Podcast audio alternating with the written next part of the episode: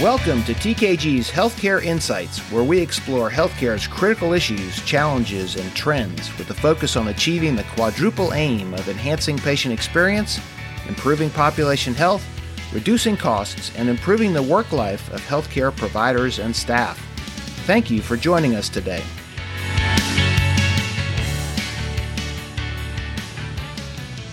Welcome. We're glad to have you listening today. I'm Warren Smedley with the Kinetics Group, and today we will be continuing our look into how genetic and genomic testing have changed in recent years, how gene sequencing is impacting the delivery of cancer care, and where some of the gaps are in this specialized area of personalized medicine.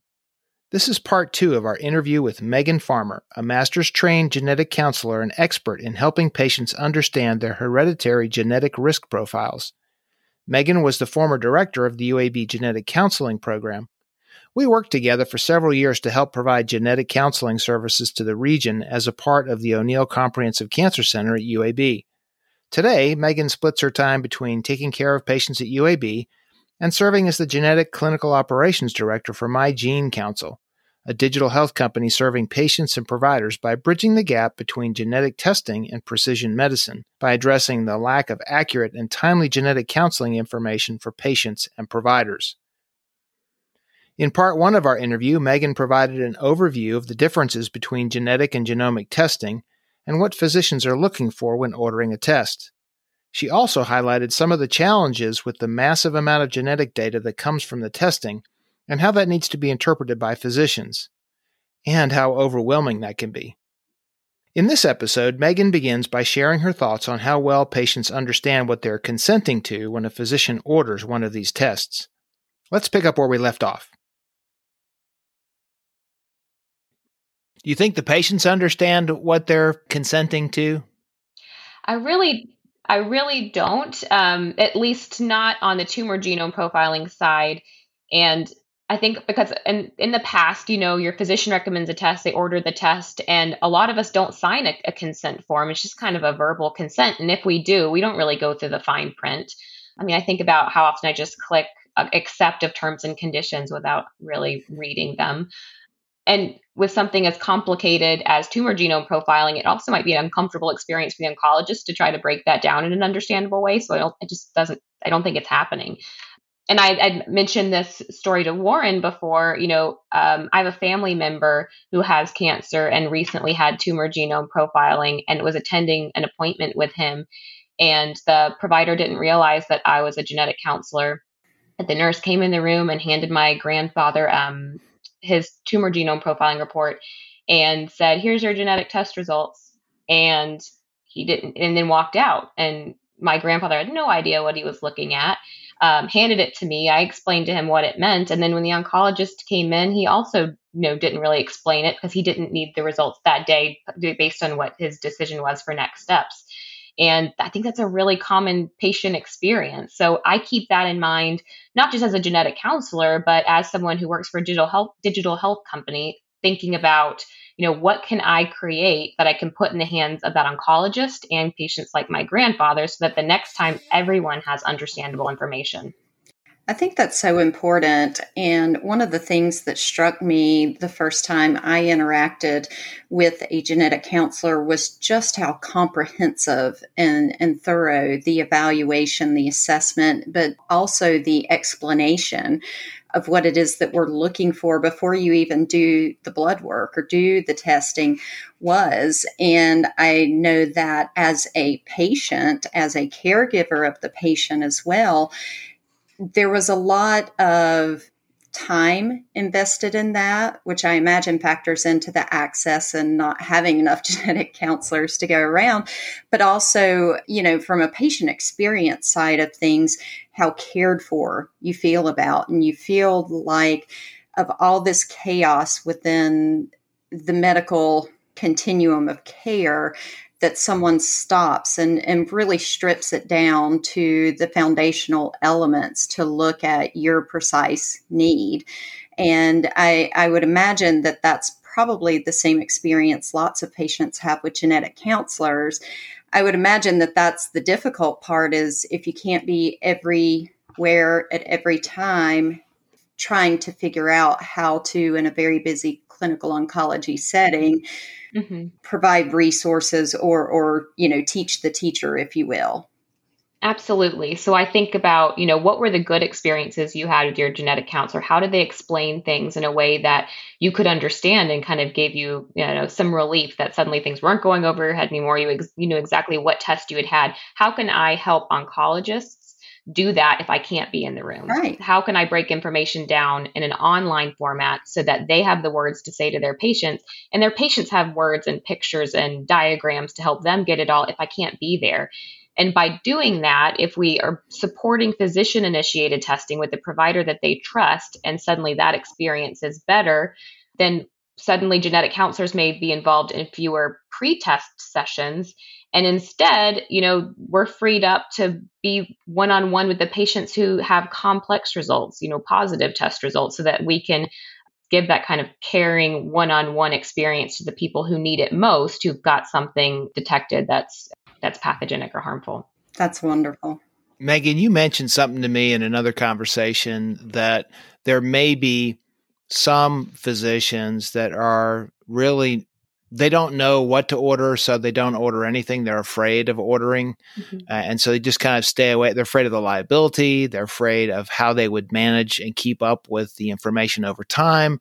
They're afraid of how to explain it to a patient. So they just ignore it and don't don't order anything at all. Have you seen that in your in your work?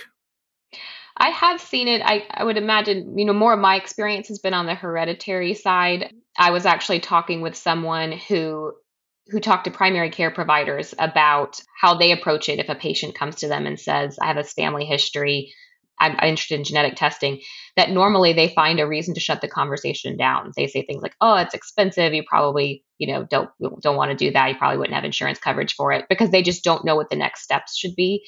I think on the oncology side, you know, the labs are giving a lot of resources in terms of tools for how to identify patients that might qualify for testing and, you know, websites that make um, which test might be best a little bit easier to identify. And then certainly guidelines are helping.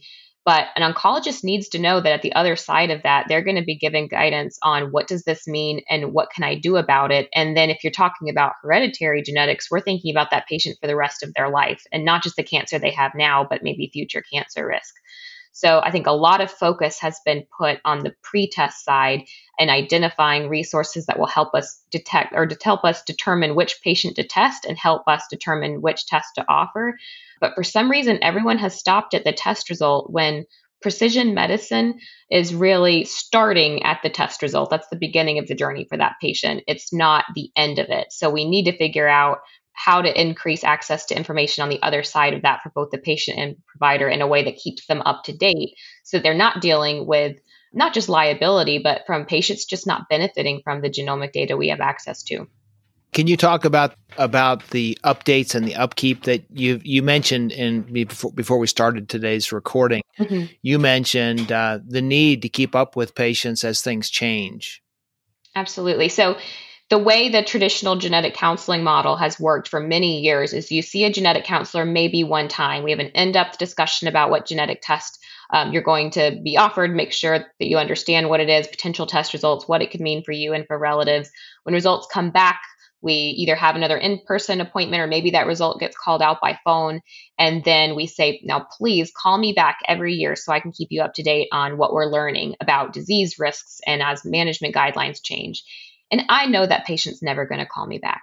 Um, I say it sort of as a, a CYA and also because maybe I hope the patient will, but they're not going to. And then I send a result letter to their physician, and that result letter says, you know, please periodically, you know, check in with the Department of Genetics because guidelines constantly change. And I know that provider is not going to call me back.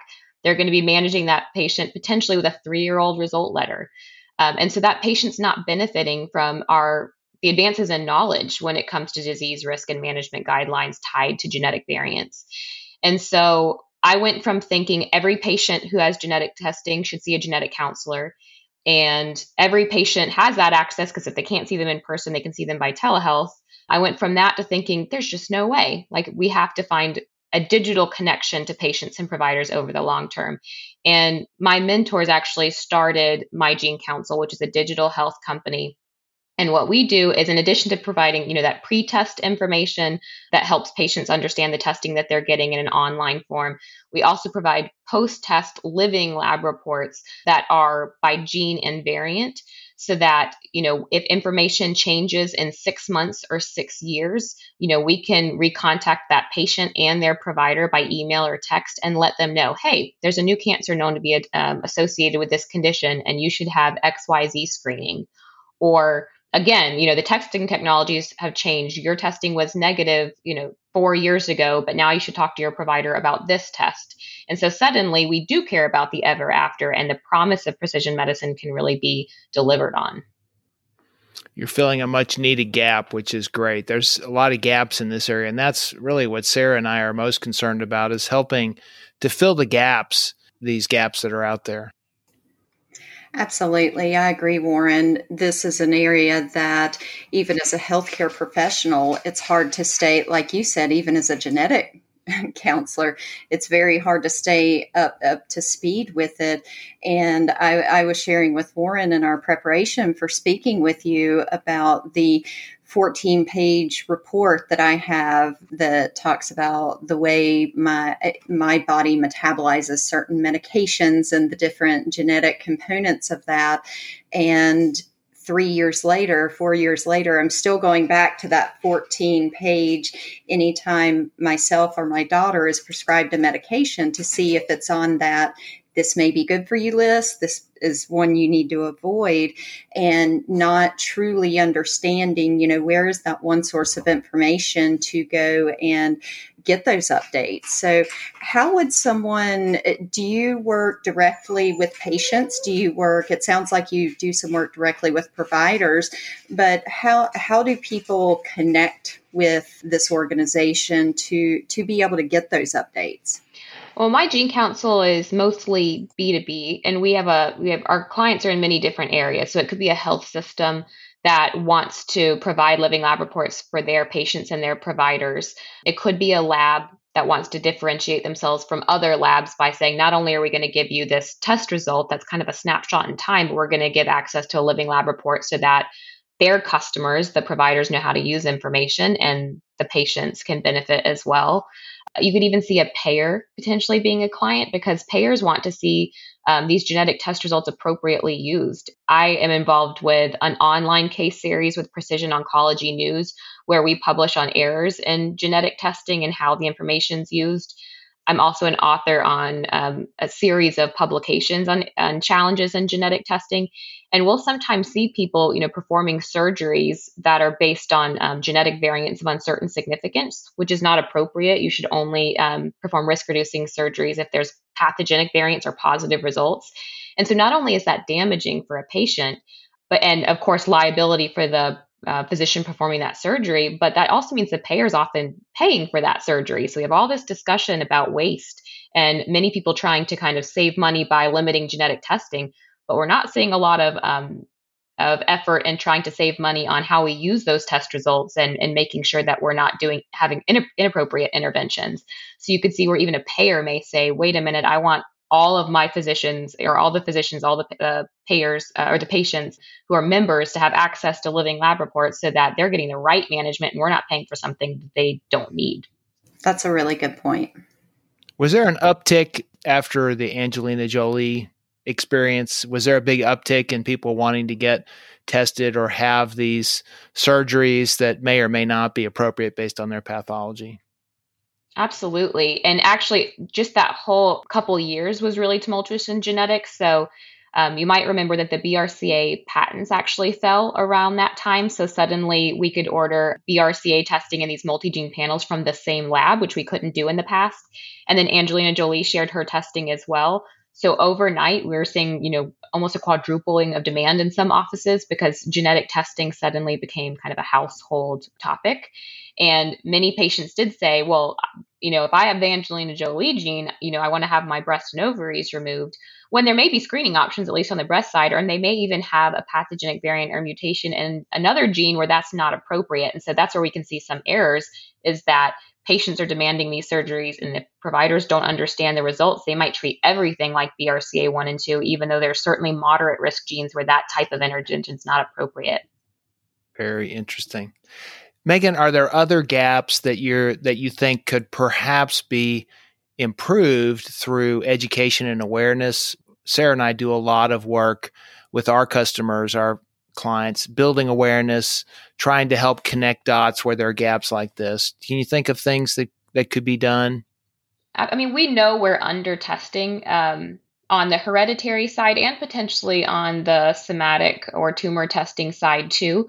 Um, so even though these thresholds for testing are dropping, that doesn't mean that the testing is actually happening.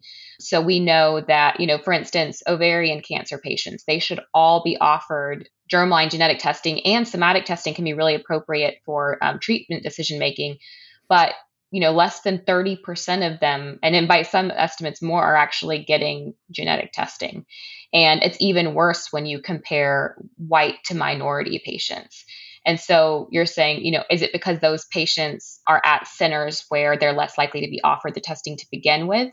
Are they expecting patients to ask for this testing? Is it being declined? And so there's research looking at kind of where these disparities are coming from. But it's really bad for patients and it's bad for science when when genetic testing isn't done in diverse populations, both on kind of the patient care side, but also for research purposes. Very good. Well, this has been an outstanding discussion. Thank you so much for taking the time to talk with us, to work with us on this, to help us cover these gaps.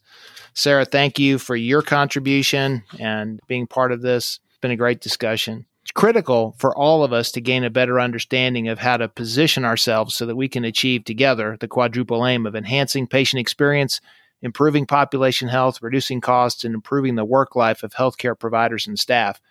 I know Sarah and I have dedicated our careers to finding ways to help patients overcome the burdens and challenges of a cancer diagnosis. Thank you, Megan, for being a part of that mission as well. Absolutely. Um, this is such an exciting time, and all of us uh, with roles in oncology care really have a responsibility to determine how we can make genetic information more accessible and understandable and I love having conversations with groups like the Kinetics Group who really are forward thinking about how we can deliver on the promise of precision medicine. This has been a wonderful conversation. Thank you so much, Megan, and and thank you for your dedication to the patients and, and to the science behind this that's going to undoubtedly continue to drive better outcomes for our patients. Thank you so much, Megan. We certainly appreciate your insights today. Well, that wraps up another week of TKG's Healthcare Insights. Thank you for joining us. We welcome your suggestions, ideas, and requests for podcast topics of interest. Please email us at oncology at thekineticsgroup.com and write Insights Podcast in the subject line. Thank you. Have a safe and healthy day. You have been listening to TKG's Healthcare Insights, a program produced by the TKG Oncology team of the Kinetics Group. TKG Oncology empowers life science companies to effectively engage with health system and payer customers by developing strategies and real world solutions aimed at impacting the right patient at the right time with the right care. We also work directly with health systems and payers to address the critical issues of our time. We would love to hear from you. Reach out to us at tkgoncology.com. Thank you for joining us today.